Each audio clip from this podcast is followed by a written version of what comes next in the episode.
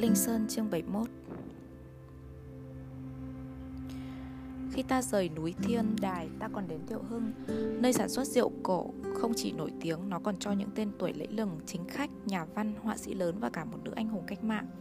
Bây giờ nhà của họ đều là các nhà bảo tàng kỷ niệm. Người ta còn dựng lại ngôi miếu bằng đất nện mà cái nhân vật thấp bé nhất dưới ngòi bút của Lỗ Tấn A Quy đã từng được coi là từng sống ở đó. Người ta đã quét nhiều màu vui tươi thắm cho nó và trang trí cho nó bằng một biển mang đề từ của một nhà thư pháp nổi tiếng hiện thời lúc bị chặt đầu vì tội thổ phỉ. Cha Quy không thể ngờ sau khi chết ông lại được một uy danh lớn như thế. Ta nhận ra các nhân vật nhỏ nhoi ở cái thị trấn nhỏ này còn khó bảo toàn được tính mạng. Họ thì nói chi đến liệt sĩ cách mạng thu cần ôm lấy sự hưng vong của dân tộc làm trách nhiệm của bản thân. Nhà cũ của bà treo bức ảnh bà, một bậc tài nữ con nhà thế gia, văn thơ hay, dung nhan đẹp, đài các, tinh anh, tuổi mới ngoài 20. Vậy mà bà đã bị chặt đầu giữa thanh thiên bạch nhật sau khi bị áp giải biêu phố, chân tay xiềng xích. Đại văn hào Lỗ Tấn đã bỏ cả đời ra để chạy trốn và ẩn nấp. May sao, cuối cùng ông tị nạn ở một tô giới nước ngoài, nếu không ông đã chết bệnh hay bị ám sát. Ở đất nước này, đâu cũng chẳng an toàn.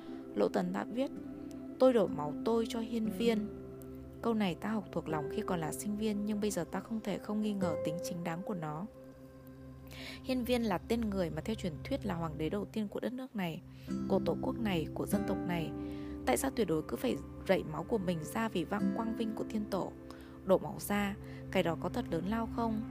Người ta chỉ có một cái đầu, tại sao cứ phải chặt nó đi cho hiên viên kia? Từ vị có câu, thế gian này hình hài đều giả do người nặn nên Nhưng vốn dĩ cái mặt thật thì là tôi sáng tạo Nghĩ ra càng thấy tâm thúy Nhưng cái hình hài dù giả đi nữa thì không giả tạm không cái đó Nhưng lẽ nào không để cho người nặn lấy thì không được hay sao? Lại nói, cái bộ mặt vốn dĩ thật kia thật hay không thật cũng không nói nữa. Vấn đề là ở chỗ có thể sáng tạo ra được nó không đây? Rốt cuộc cái phố nhỏ vẫn nguyên tất cả các chỗ như ngày xưa.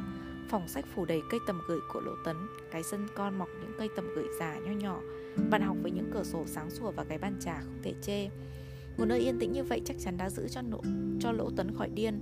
Thế gian hẳn không phải làm sai cho con người nhưng dẫu gì con người vẫn cứ phải sống trong đó. Nếu người ta muốn tồn tại và giữ bộ mặt thật mẹ sinh ra đời. Nếu người ta không muốn bị giết, không muốn bị điên Thì người ta chỉ còn có cách chạy trốn. Cái thị trấn nhỏ này cũng không ở lâu được hơn nữa Ta hấp tấp lên đường. Bên ngoài thành phố có một có mộ đại vũ trong dãy núi cối kê. Vị quân chủ đầu tiên của triều đại có một phả hệ khả dĩ tin cậy từ thế kỷ 11 trước công nguyên. Ông thống nhất vương quốc, tập hợp các công thần được ông phong thái ấp và khen thưởng từng người theo công tích chính tại nơi đây. Ta băng qua cây cầu đã bắc ngang sông Nhược Ra Dưới chân đồi thông Trước di tích ngôi mộ đại vũ Trên bãi đất người ta phơi lúa mì. Vụ mùa muộn đã được thu hoạch Nắng thu làm khỏe khoắn con người đang dìm ta Ngập vào một trạng thái lơ ma lơ mơ thú vị. Khi qua cánh cửa vào cái sân im lặng, im lặng này, một cảm giác cô đơn bóp nghẹt lấy ta. Ta hình dung ra tại đây cách nay 7.000 năm hậu duệ của người Hà mẫu độ trồng lúa, nuôi lợn, nặn những hình nhân bằng đất nung như thế nào. Hậu duệ của người lương tước, vạch lên đầu gốm của họ các của họ các tín hiệu rỗng và các hoa văn hình học. Ta hình dung tổ tiên của dân Bách Việt xăm mình cắt tóc ngắn với các vật tổ chim chóc đã được đại vũ điểm binh ra sao.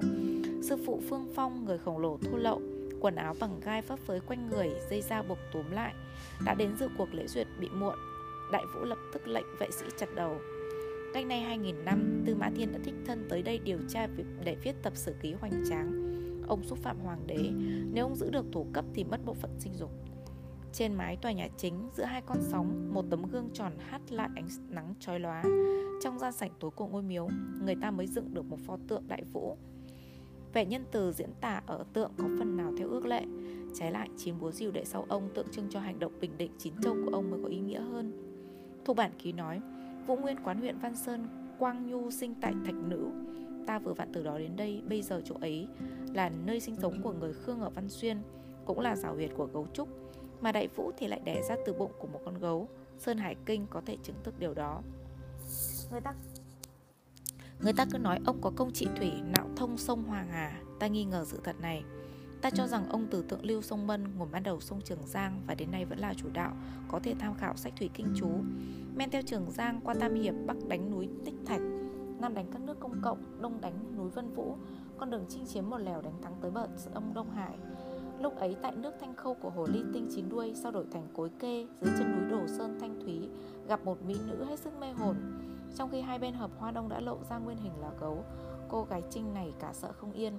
Đại vũ thánh thần không thể không sốt ruột đuổi theo trèo lên lớn tiếng quát dạ! Thế nên mới sinh ra vị thái tử đầu tiên kế vị đế vương của con người ở cái thế gian này.